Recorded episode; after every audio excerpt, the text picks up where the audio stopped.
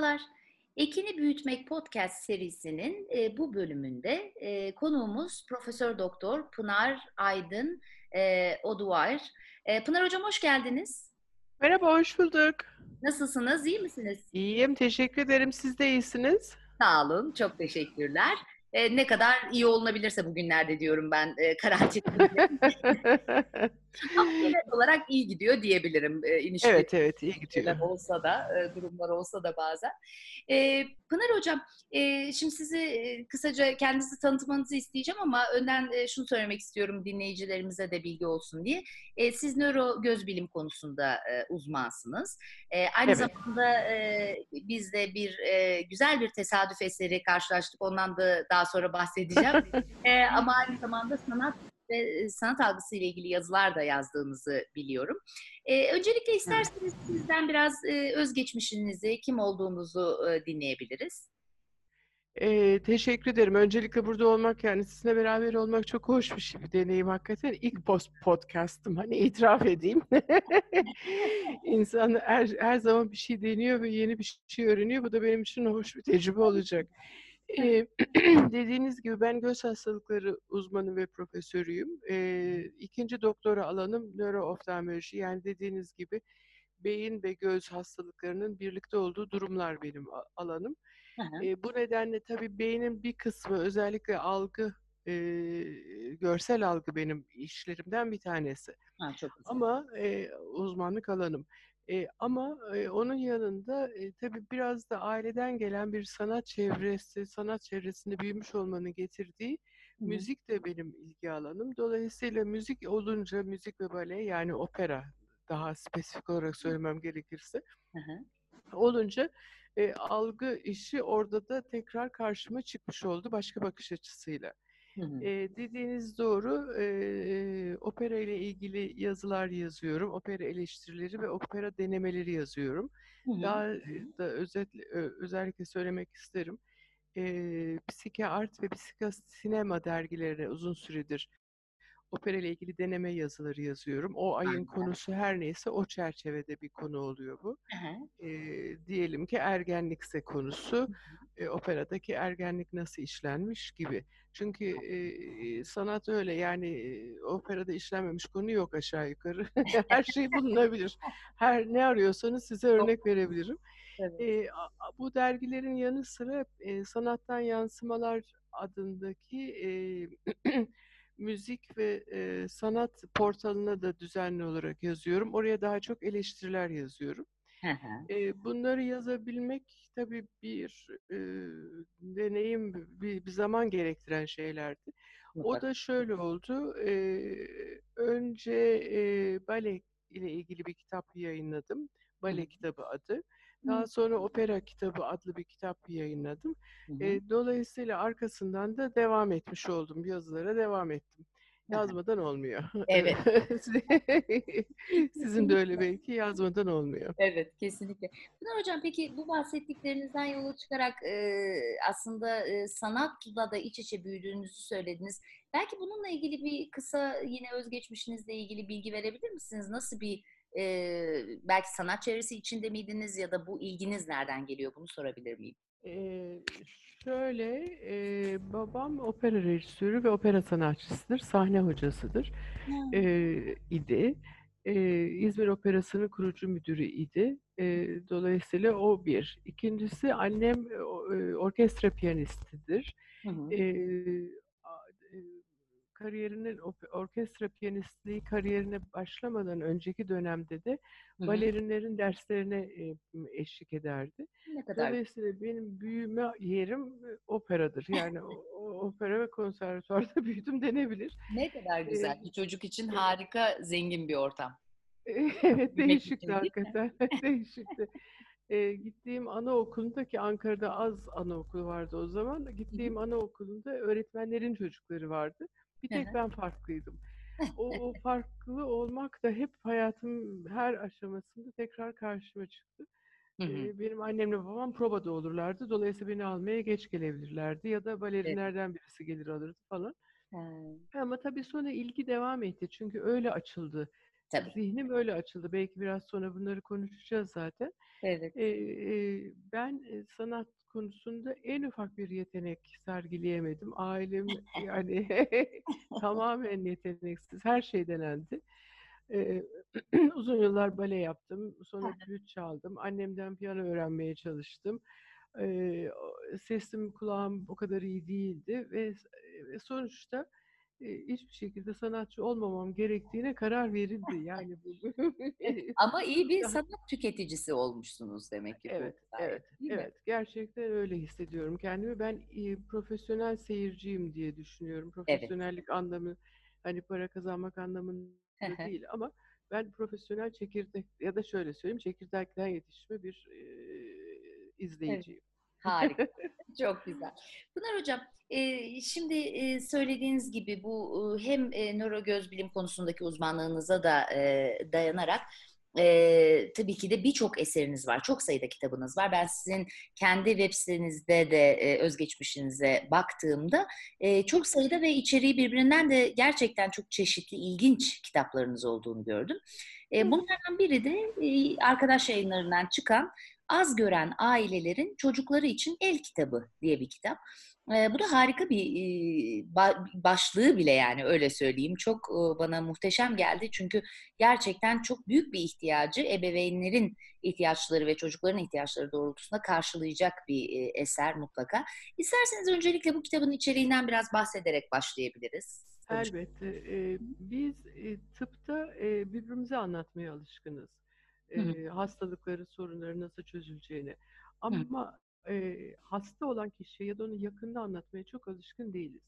Oysa e, biz e, hastaları muayene ettikten, teşhis, tedavi her neyse bir şeyler söyledikten sonra bunlar kabımızdan çıkıp yalnız evlerine gidiyorlar. Ve söylenenlerin birçoğu haliyle unutuluyor. Ben de unutuyorum. Ben de doktora gittiğim zaman e, yazıyorum, unutuyorum çünkü. Yani birçok şey çok hızlı konuşuluyor, söyleniyor. Önemli olan bana göre tıpta hasta kapıdan çıktıktan sonra ne yanında hala olabilmek. Hastanın nereye gideceğini bilmesini sağlamak. Bir sonraki adımı eczaneye mi gidecek, hastaneye mi gidecek, evet. evine mi gidecek, gidecekse evine gidecekse ne yapacak? Hı hı. O aşamada da yanında bulunabilmek. Evet. E, bu amaçla önce e, göz sağlığıyla ilgili bir kitap yazdım halk için. Halk için ya, kelimesi garip bir kelime ama hı hı. E, meslekten olmayanlar için diyeyim. Evet. E, oldukça zor bir iş bu. Çünkü biz e, mesleki terminolojiye çok hakimiz öyle konuşuyoruz. E, kolaysa başkasına anlat. Yani bu benim edindiğim en önemli tecrübelerden bir tanesidir. Bunu yazmayı, öğrenmeyi amaçladım. Ee, ancak tabii komik şeyler de oldu. Ee, örneğin bir e, imza günü e, göz kitabı ile ilgili. Hı hı. E, haliyle çok fazla hani ilgili ol, ilgilenen olmayabiliyor roman hı. yazarı olmayınca. Fakat sonuçta bir hanım geldi imzalatmak bir kitabı satın almak istedi. Hı hı. Ben de çok gurur duydum yani işte nihayet o, benim kitabımı almak imza için gelen birisi var. Hı hı. E, kitabın kapağında göz resmi var. Kitabın e, yanında yanağında göz resmi var. Adı da göz kitabı. Yani göz başka ne olacak? Hı hı. E, sonuçta o hanım kitabı eline aldı, şöyle bir çevirdi, baktı ve tiksinerek attı tekrar tezgaha. ne oldu dedim işte göz kitabı, yani ne oldu? Ama dedi bu gözle ilgiliymiş. E dedim yani neyle ilgili olacak adı göz kitabı. Ben dedi gönül gözü kitabı zannediyordum dedi. o zaman şunu fark ettim. Benim için bir tane göz var. Hı hı. Ama onun için farklı göz var. Evet, evet. Gö- göz göz deyince ben ya başka bir şey düşünemiyorum. Dolayısıyla evet. bundan onu şunu öğrendim ki bunları anlatmamız lazım. Ee, yanlarında olmamız lazım insanların. Kesinlikle. Ee, konum nedeniyle de beyin hasarı olan ve göz problemi olan çok sayıda çocuk hastam olduğu için hı hı. E, o, bu çocukların da durumları genellikle pek kolay olmadığı için hı hı. E, ailelerin yanında evde bulunmaya devam edebilmenin yolu kitap diye düşündüm. Harika bir şey aslında. Yani ben e, o konunun uzmanı değilim ama mesela sağlık psikolojisi alanında da e, son dönem çalışmalarında çalışılan e, konulardan biri de bu e, bedside manner denilen e, doktorlarda tıp doktorlarının e, hastaya tam da sizin söylediğiniz gibi hem tedavi esnasında hem de sonrasında e, Evet. ne yapacakları konusunda ki tavırlarıyla ilgili çalışmalar var. Bence Evet. müthiş bir e, halka yönelik hizmet yapıyorsunuz aslında bu şekilde. Evet, evet. E, Aslında sonra onu da fark ettim. Birçok meslektaşımın da yarar, yararlandığını anladım. Çünkü herkes her konuyu bilemez. Doğru. Herkes her konuyu aynı sıcaklıkta kavrayamayabilir. Ama onların da e, çok iyi bilmedikleri bir konuyu tıbbi olarak anlatmaktansa biraz e, daha günlük dilde örnekler vererek anlatabilmek onların da konuyla ilgilenmesini sağlayabildi. Tabii. Hı hı. Ee, yararlı olduğunu düşündüm hakikaten. Hı hı. e, umarım yani umarım birilerine ulaşabiliyorumdur. Çünkü gerçekten e, bu, bu tip beyin hasarı olan çocukların Hı. ailelerin hayatı da hiç kolay değil. Ee, Muhakkak. bazılarında hiçbir zaman bir değişiklik elde edilemeyebiliyor. Hı hı. Bununla yaşamaları gerekebiliyor. Ama Hı hı. yalnız olmadıklarını bilmek bir, daha da önemlisi kendi suçları olmadığını bu durumu bilmek, bunun yazılı olmuş olması, yazılı olarak onlara ifade edilmiş olması Hı hı. e, bir sorumlulukmuş. E, o kitap o işe yaradı. Kesinlikle. Çok güzel. Ee, peki e, Pınar Hocam, bir diğer kitabınızda yine arkadaş yayınlarından çıkan e, Göz Kitabı isimli kitap. E, bizim e, programımızda da biliyorsunuz hedef kitle aslında e, ebeveynler yani çocuk gelişiminden bahsediyoruz ama ebeveynlik pratikleri ve e, ebeveynlere yönelik e, bilgi vermeyi de e, hedefleyen Elbette. E, ebeveynlere belki çocuklarının göz sağlığıyla ilgili e, mutlaka bunların söylenmesi lazım e, ortalama bir ebeveyne diye belki düşündüğünüz hangi bilgileri verebilirsiniz ya da hangi e, tavsiyeleri verebilirsiniz? Neler söyleyebilirsiniz bu konuda? E, bu demin söz ettiğim kitap zaten hani işte gönül gözü olmayan kitap. o o o o. E, şöyle e,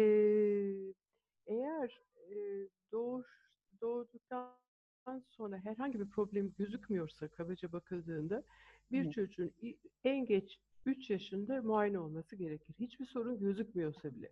Hı hı, Sorun gözüküyorsa işte kaymadır, kapak düşüklüğüdür, gözü beyazdır onlar acil şeyler. hı hı, E, onlar zaten gözükür ve rahatsız eder. Hani e, has- e, çocuğunu doktora götürür aile. Ama Hı. hiçbir problem yoksa bile en geç 3 yaşında ilk göz muayenesinin yapılmış olması gerekiyor. hı hı, Çünkü eğer bir gözde görme azlığı varsa tembellik olabilme ihtimali e, önemli. E, eğer bir gözde kırma kusuru daha yüksekse bunun bir önce te- tedaviye başlanması gerekiyor. Dolayısıyla 3 yaş çok önemli. Tamam. Şimdi artık ülkemizde de bu yapılmaya başlandı ama her zaman mümkün olamayabiliyor. 3 yaş çok önemli. Bu birincisi. Hı hı, İkinci mutlaka söylemek istediğim, hani böyle söylemezsem dayanamayacağım şey, hı hı. e, cep telefonundan uzak tutulması gerektiği. Evet. Ben kitapları yazdığım zaman cep telefonları bu halde değildi. Hı hı, Güncellediğimiz takdirde ilk yazacağım şey, en başa yazacağım şey ce- cep telefonu. Evet. Cep telefonu şöyle. Bir, e, birincisi e, derinlik hissinin gelişimini sağlamıyor. Çünkü Hı hı. çocuk bir, bir çocuk e, te- telefonla oynamayı, telefona bakmayı, oradaki görüntüyü tercih ettiği için e, ve bu derinlik hissi içermeyen bir aktivite olduğu için Hı hı, derinlik hissinin gelişimini sağlamıyor. Halbuki oyuncak öyle değil. Evet. İkincisi çok fazla fazla yapabiliyor. Geçici kuruluk yapabiliyor. Kurulukla beraber e, göz iltihapları daha kolay olur. Çünkü e, gözün belli bir miktarda göz hı. çevresinin nemli olması gerekir. Hmm. Bu Yani bu ekran azalması. kullanımı belki çok bilgisayar kullanan insanlar için de geçerli o zaman yetişkinler. Büyükler için de geçerli. Evet, büyükler Hı hı. için de geçerli ama çocuklara biz çocuklardan biz sorumluyuz. Büyükler Tabii, kendileri tabii, sorumlu. Hani onun tabii. için e, o başka. Ee, bir diğer şey de gene algıyla ilgili belki oraya da döndüreceğiz e, anlatacaklarımızı sonra. Ee, gördükleri şeyi 3 yaşından önce gerçek zannediyorlar. Hı hı, Soyut somut kavram farkı olmadığı için hı hı. e, orada diyelim bir çizgi film var. Çizgi filmdeki karakter diyelim ki koşuyor bir yerden atlıyor, balkondan atlıyor. Evet. Öyle zannediyorlar. Al- balkondan Evet, atlanır. kesinlikle. Bilişsel tarafına üç- da etkisi var. Evet, ne izlediğinin içerik olarak. Kesinlikle, kesinlikle. e, üstünü silkeler ve devam eder. Ya da birisine bir Evet. şey atar. O Hı hı. birisi bundan bir, bir dakika rahatsız olur ama sonra tekrar üstünü siler, e, silkeler ve devam eder zannediyorlar. Hı hı, Bu çok hı. çok ciddi, çok öyle böyle değil, çok ciddi bir problem. Evet. E, görüntülü telefonla konuşmak o kadar dert değil belki. Hani Hı hı, e, hı. bazen gerekiyor çünkü hele şimdi bu Covid günlerinde pek bir gerekmeye başladı. Kesinlikle. Evet. E, ama onu da anlatmak gerekiyor. Onun görüntüsü. Görüntünün ne demek olduğunu anladıkları zaman oturacak. Şu hı. anda benim torunum beni e, televizyon orta e, televizyon diyorum, e, şey e, telefonun ekranının Hı hı. ortasında ona el sallayıp gülüm e, öpücükler gönderen karakter olarak biliyor. Evet. Doğru. Doğru kesinlikle. Ben, ben ona göre henüz bir şey değilim. Beni e, Hı hatırlamıyor. Beni e, beni en son gördüğünden beri beni hatırlamıyor. Ama hı. beni öyle zannediyor şimdi. Tekrar gördüğü zaman birleştirebilecek. E, bu ne zaman olursa. Tabii. Evet kesinlikle. Eee, yani aslında s- söylediklerinizden şöyle de bağlantılandırıyorum mesela gelişim psikolojisiyle. İlk söylediğiniz özellikle üç boyutlu olmaması eee, işte bir oyuncakla oynamanın eee, farkı. Eee, yani çok küçük yaşta biliyoruz ki 3-4 eee, ay kadar erken bir yaşta mesela eee, yavaş yavaş artık eee, görsel eee, girdileri e, yorumlayarak, ipuçlarını yorumlayarak üç boyutu algılamaya başlıyor bebekler. Evet. E, mesafeleri birbirinden e, hangi obje önde, hangi obje daha sonra gelir gibi derinlik algısı yavaş yavaş aslında bütün bunların birleşmesiyle neredeyse birinci yaşa doğru e, tamamlanıyor. E, çok da bütün parçaları birleştirerek. O anlamda özellikle belki çok erken yaşta yani hayatın ilk üç yılında çok fazla ekrana maruz kalan çocuklarında bu anlamda çok büyük bir dezavantajı da olabilir tabii uzun vadede ve çok kullanımla. ke- Kesinlikle. Buna ek olarak ince motor becerileri gelişemiyor. Tabii. Örneğin Lego oynarken ince motor becerileri yani parmaklarını kullanabilmeleri, parmak uçlarını kullanabilmeleri, her hı. parmaklarını kullanabilmeleri, e, beyin parmak ilişkisinin güçlenmesi sağlanabiliyor. Ama Evet. ortada oyuncak olmadığı zaman e, görmeyi de geliştirmediğini biliyoruz. E, onun için 3 yaşa kadar telefon aman yani he- yemek yerken işte yok bilmem ne. Hayır hayır hayır. Evet. yani yani sakıncalı kelimesini kullanamıyorum bile. Sadece hayır hayır hayır hayır diyebiliyorum. o kadar e, O da- şey. evet. Görme için. E, bir de e, bizim alanda çıkan yayınlarda e, hep tavsiye edilen e, izletilse bile hem kısa süreli yani mesela e, bundan önce de Tilbe Hoca konuk olmuştu dil gelişiminde o da bundan bahsetmişti biraz. Yani e, 15 dakika en fazla günde böyle bir şeyin gösterilmesi. Onda da tamamen çocuğun eline ekranı bırakarak değil de yanına mutlaka bir biri olarak ve konuşarak yani aslında interaktif olması burada belki en önemli şeylerden biri yani karşılıklı bir konuşmanın e, olması, üzerine konuşmak e, her anlamda bakılsa yani izlense bile kısa süreli izlense bile daha avantajlı da e, bir durum bir anlamda. Ya, gö- göz gö- göz nörolojisi, göz beyin ilişkisi açısından Hı hı. e, olmazsa hiçbir şey kaybedilmeyeceği Evet. e, ne vurgulamak benim için daha şey. Evet, E, ilk üç yıl özellikle, Hayır değil değil. mi? İlk üç yılda. Evet. Tamam. evet, evet.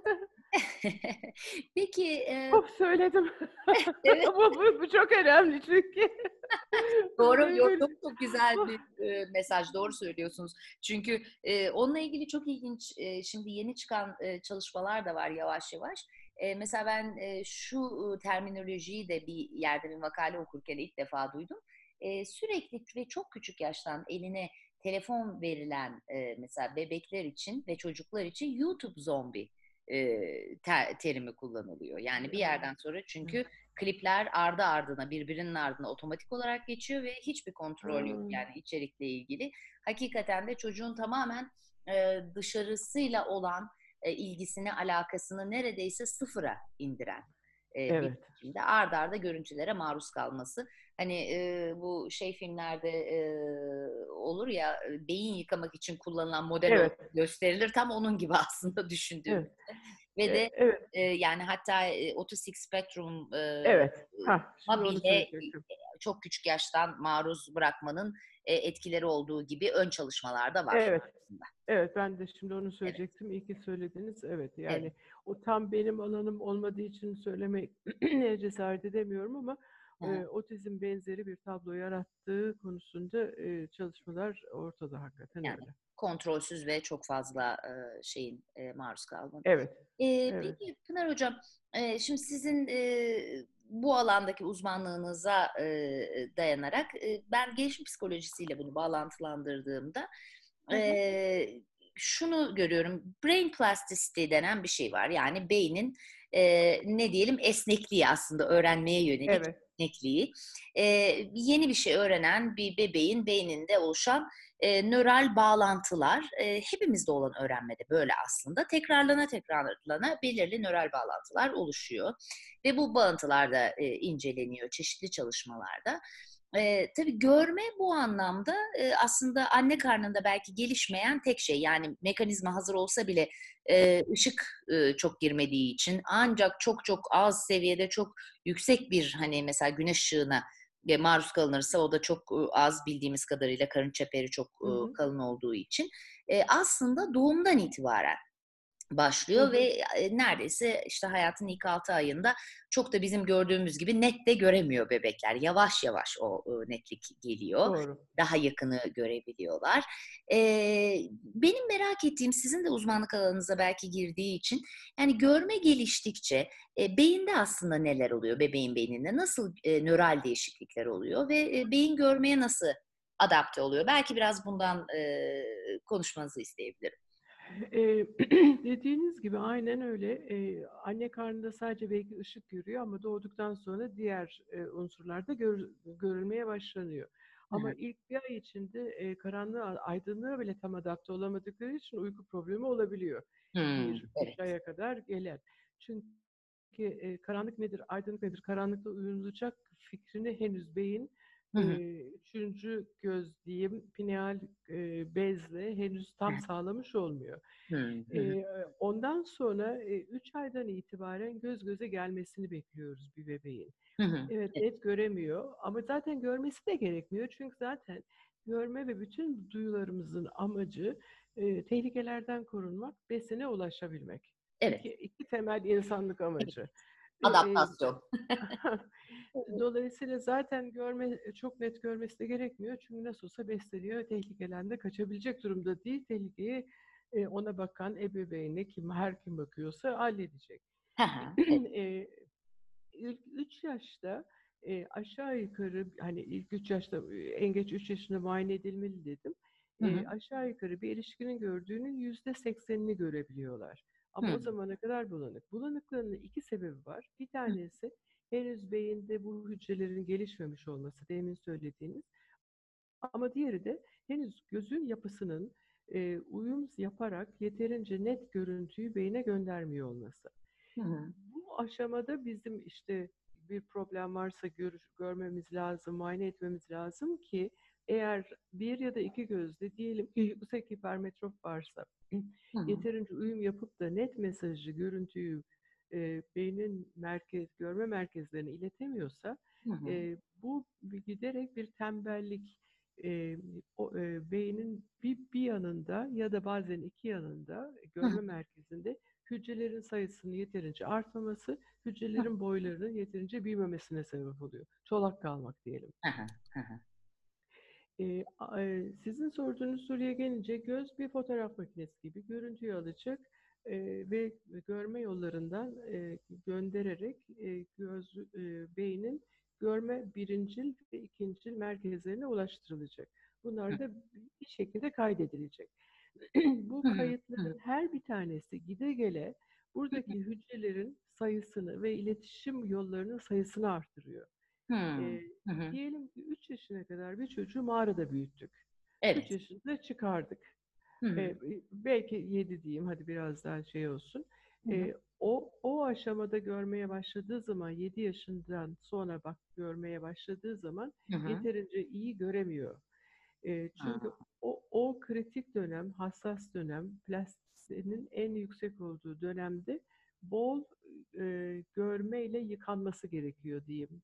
Evet. Ne kadar ilginç bir şey. Evet. Yani şu anlamda da çok ilginç. Aslında gelişimsel olarak ne kadar başka konularla da el ele gittiğini şimdi sizin söylediğinizden çıkartıyorum. Evet. Çünkü mesela Evet. gelişiminde de biliyorsunuzdur aynı şey geçerli. Yani e, bununla ilgili tabii e, etik sakıncalardan dolayı tabii böyle bir test yapılamıyor ama bulunan e, case'lerden yani durumlardan, örneklerden bildiğimiz e, mesela bu Case of Jeannie vardır. Jeannie isminde bir kızın Kaliforniya'da işte bulunması.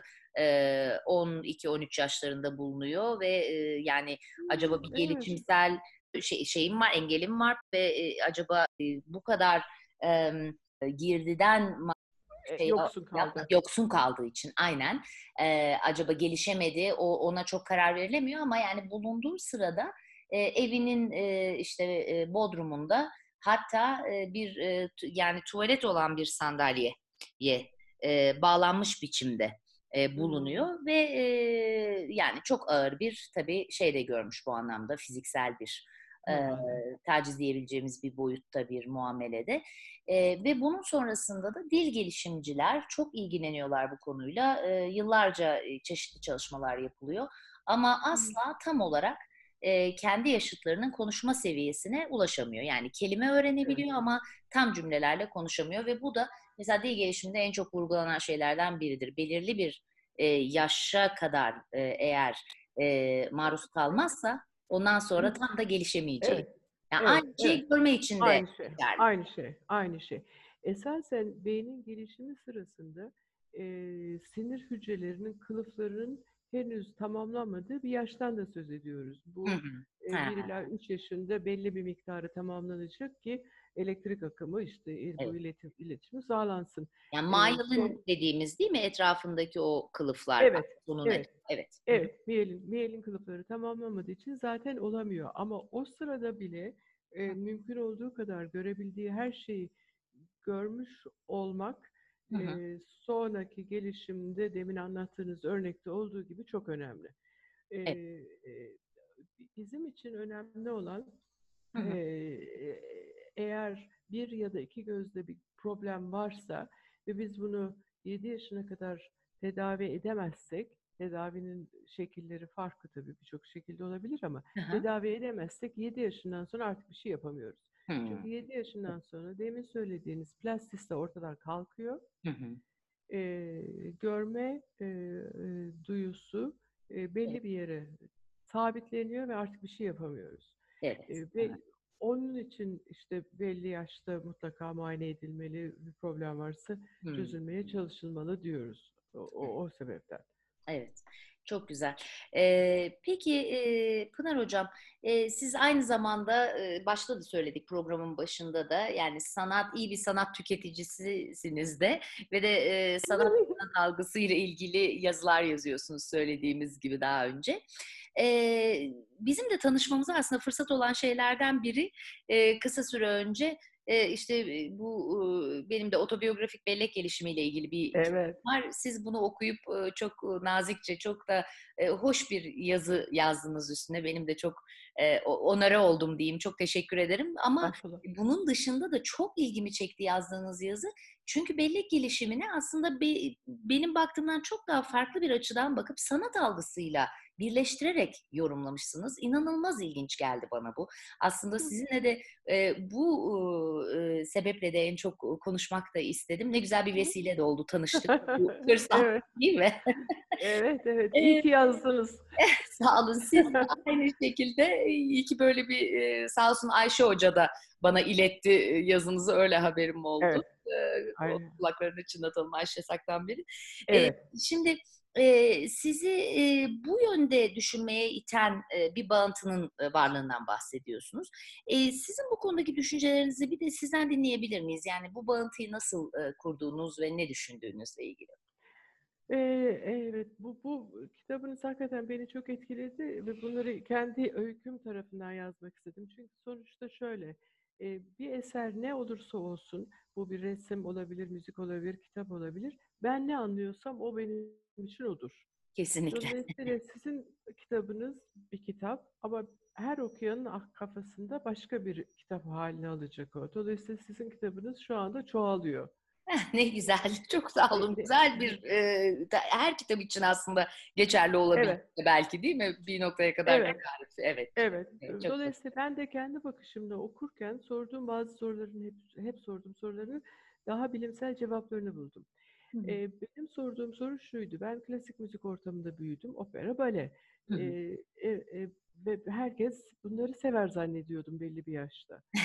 Ben Evet. başka bir şey bilmiyordum. Tabii. Sonra başka müzikler, başka sanatlar olduğunu bazı insanların opera ve baleden hiç haz etmediğini anlayınca, görünce bunu, anlayamadım. Yani nasıl olabilir? O kadar altın standart ki benim için. Hı E, o zaman da şunu e, anlamaya çalıştım.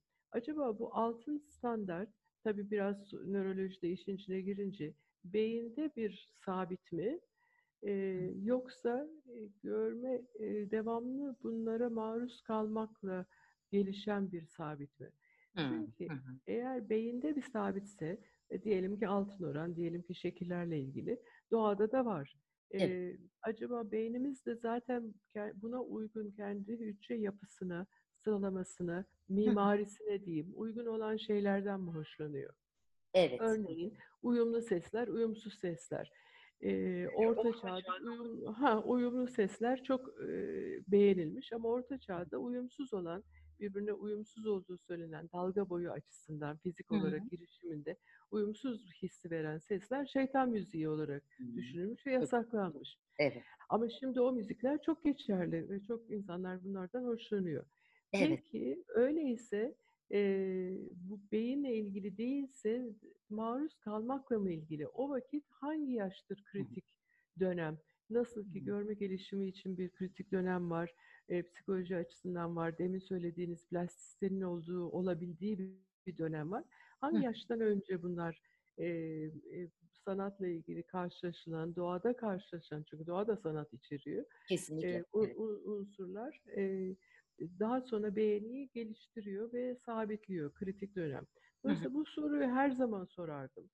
E, bu soruyu sorarken e, sevgili dostum, hocanız Ayşe Saktanber ve Candiotti'nin kültür fragmanlarını okudum. Öyle Evet. bir dönemdi bu.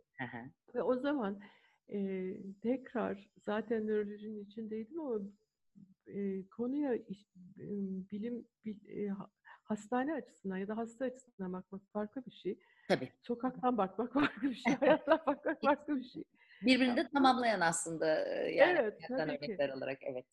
Hı O hı. zaman e, o onun kitabında altın oranın herkese de farklı bir e, unsurda, farklı bir uyumda bel, belirdiğini anladım. Hı Bazı insanlar bir hı. şeyden hoşlanıyor, bazı insanlar başka bir şeyden hoşlanıyor. Evet. Özet bu. Hı hı, hı E, hı. ama hoşlanan yer sonuçta gene beynin kendisi. Yani bir, ben kayarken atıyorum sokakta işte şimdi var ya kaykaylarla Evet. kayarken zevk almakla, dans etmekle zevk almakla, e, o ayağımı uzatmaktan zevk almakla e, aldığım zevk hep beynin aynı yerinde. Hı. Arada, arada fark yok. E, o zaman demek ki kritik dönem daha önemli. Yani beyin e, yeşille kırmızıyı birlikte daha sever. Efendim pembeyle kırmızıyı sevmez diye bir şey yok.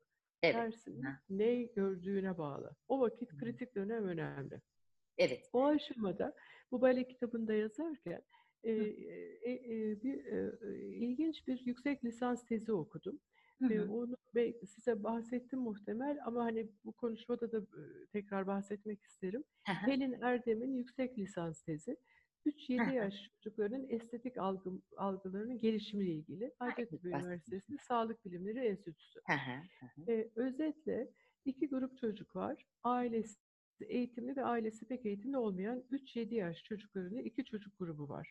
Hı hı. Onlara e, video seyrettiriyor. Videoda müzik aynı, dans videosu, bale, koreografi aynı, yapan kişi aynı, kendisi zaten. Ama bir videoda çok düzgün yapıyor, öbüründe sallanarak, düşerek, biraz gecikerek, estetik olmayarak, elini ayağını düzgün tutmayarak yapıyor. Hı hı. Ve e, hangisini beğendiklerini soruyor. 3-7 yaş düşünün, çok erken bir yaş. Tabii, tabii kesinlikle. E, eğitimli ailelerin çocuklarının çoğu düzgün yapılmış olan e, ritmi ri- gerek ritmi gerek estetik görüntü olarak bizim hani bakınca ayırt edebileceğimiz Hı hı. e, videoları tercih ederken eğitimli olmayan ailelerin çocukları iyi yapılmamış olanı tercih etme konusunda bir yoğunluk gösteriyorlar. Çok ilginç. Yani bu Evet. eğitimli olmayan ailelerin çocukları anladığım kadarıyla bir de bu tip sanata çok da daha önceden maruz kalmamış çocuklar. Evet. Evet. Evet. Hı E, hı. ne televizyon belki evde var, Evet. e, ne belki evde musluk var, su var, tuvalet var, sabun Evet. var. Hı hı. E, belki de her şey kırık dökük, elektrik telleri dökük, işte bir şeyler çöp falan filan. Hı hı. Dolayısıyla onlar öyle görüntü, öyle göz, görüntülü bale videosunu tercih ediyorlar. Evet. Dolayısıyla bu, bu, bu zaten yeterince açıklayıcıydı. Evet, evet. Şu da olabilir belki insan yani ister istemez daha doğrusu bu gözle belki işin içinde bizim farklı uzmanlık alanlarından da bakarak yorumlamamız da var.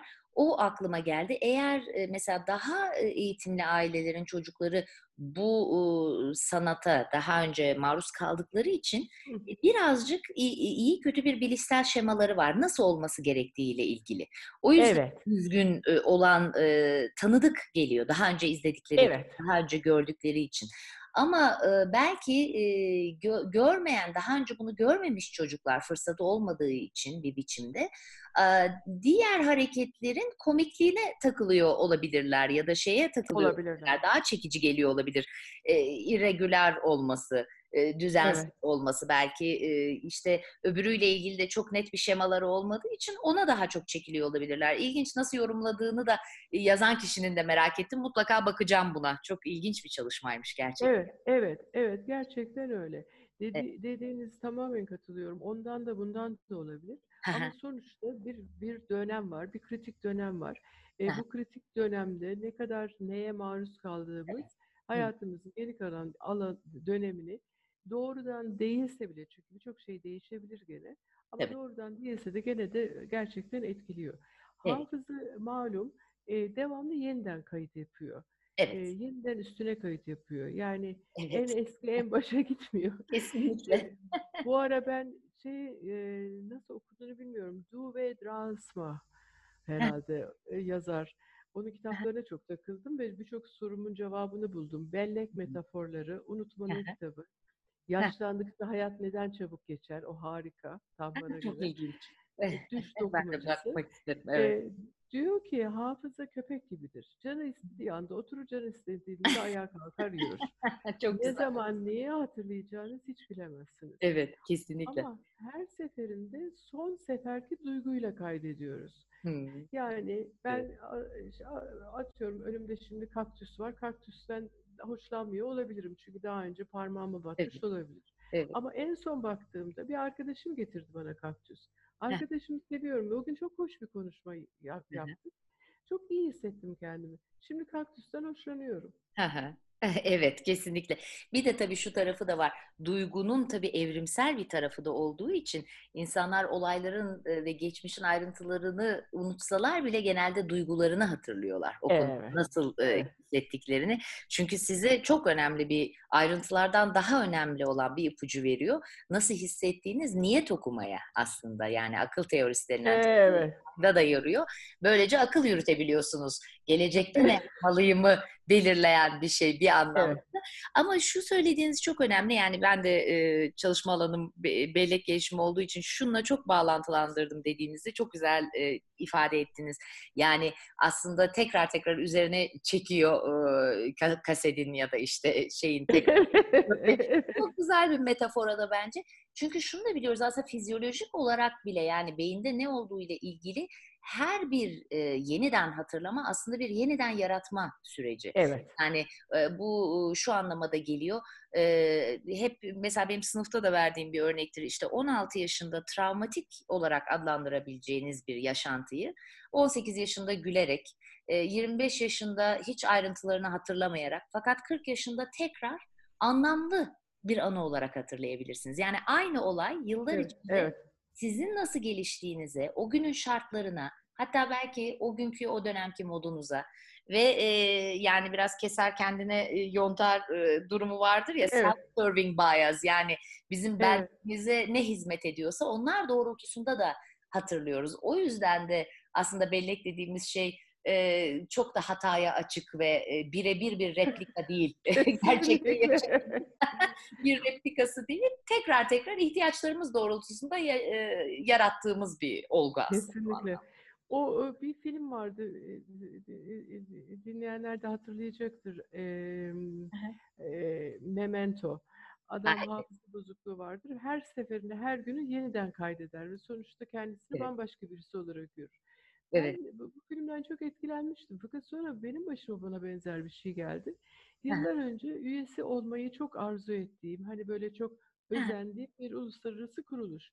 Evet. Ee, ama e, çok da ümitli olabileceğim bir yer değildi. Bayağı bana yüksek büyük öyle söyleyeyim. ee, yıllar sonra bambaşka bir sebeple ben o kuruluşun sınavcısı, sınav yapıcısı, jüri üyesi oldum. Ah çok ilginç. Ee, ve bana o o kuruluşun sınavına girmeden o almayı hayal bile edemeyeceğim ünvan verildi FRCS. Ah, bu, bu, bu törene gittim. İskoçya'da törene gittim. Ve törene giderken daha önce bu e, kolejin önünde bir fotoğraf çektirdiğimi, e, yanımda birisi daha, ondan sonra e, ve parmağımı göstererek bunu çok istediğimi gösteren bir fotoğrafım olduğunu hatırlıyordum. Ne kadar ilginç. evet. Evet. E, arayıp fotoğrafı buldum.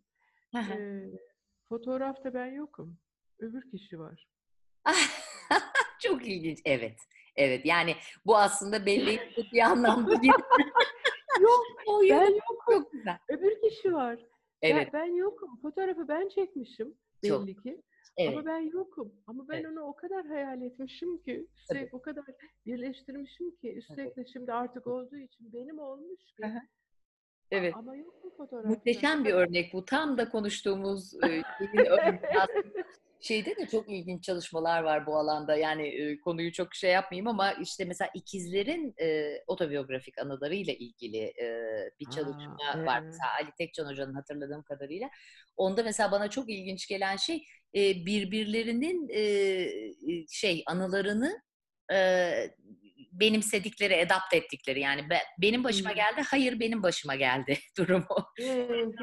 Çok e, ilginç gelmişti bana. E, hakikaten de bu zaman zaman e, hatta perspektif farklılığından bile e, çeşitli e, biçimlerde aynı olayı yaşamış kişiler değil mi? Geçmiş olayı yaşamış kişiler evet. biçimde de yorumluyorlar ama bu sizin örneğiniz tam da çok güzel e, oturdu yani kişinin per kendi perspektifinden zaman evet. artık kafasında onu bir istekle tekrarlaya tekrarlaya e, şey evet. oldu. Ve benim hafızam çok iyidir. Görsel hafızam çok iyidir. Yani o evet. fotoğrafı da çok iyi hatırlıyorum. Aradım buldum ve evet. ben yokum.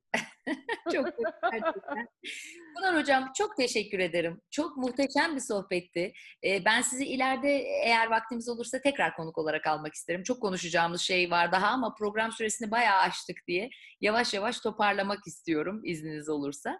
Ee, çok çok teşekkür ben çok, teşekkür, ben çok teşekkür ederim. Benim için çok önemli bir deneyimdi. Ee, çalışmalarınızı izleyeceğim. Ee, kutluyorum sizi. Çok çok sağ olun. Çok teşekkür ederim. Ben de verdiğiniz değerli bir... Ayşe, Ayşe Saktan beri de buradan bir daha selam göndermek isterim. tanıştırdığı için. evet aynı şekilde. E, başlısında ben de Ayşe Hoca'ya haber vereceğim zaten e, bölüm bitince. Çok çok sağ olun. Yine görüşmek üzere. Hoşçakalın. Görüşmek üzere. Hoşçakalın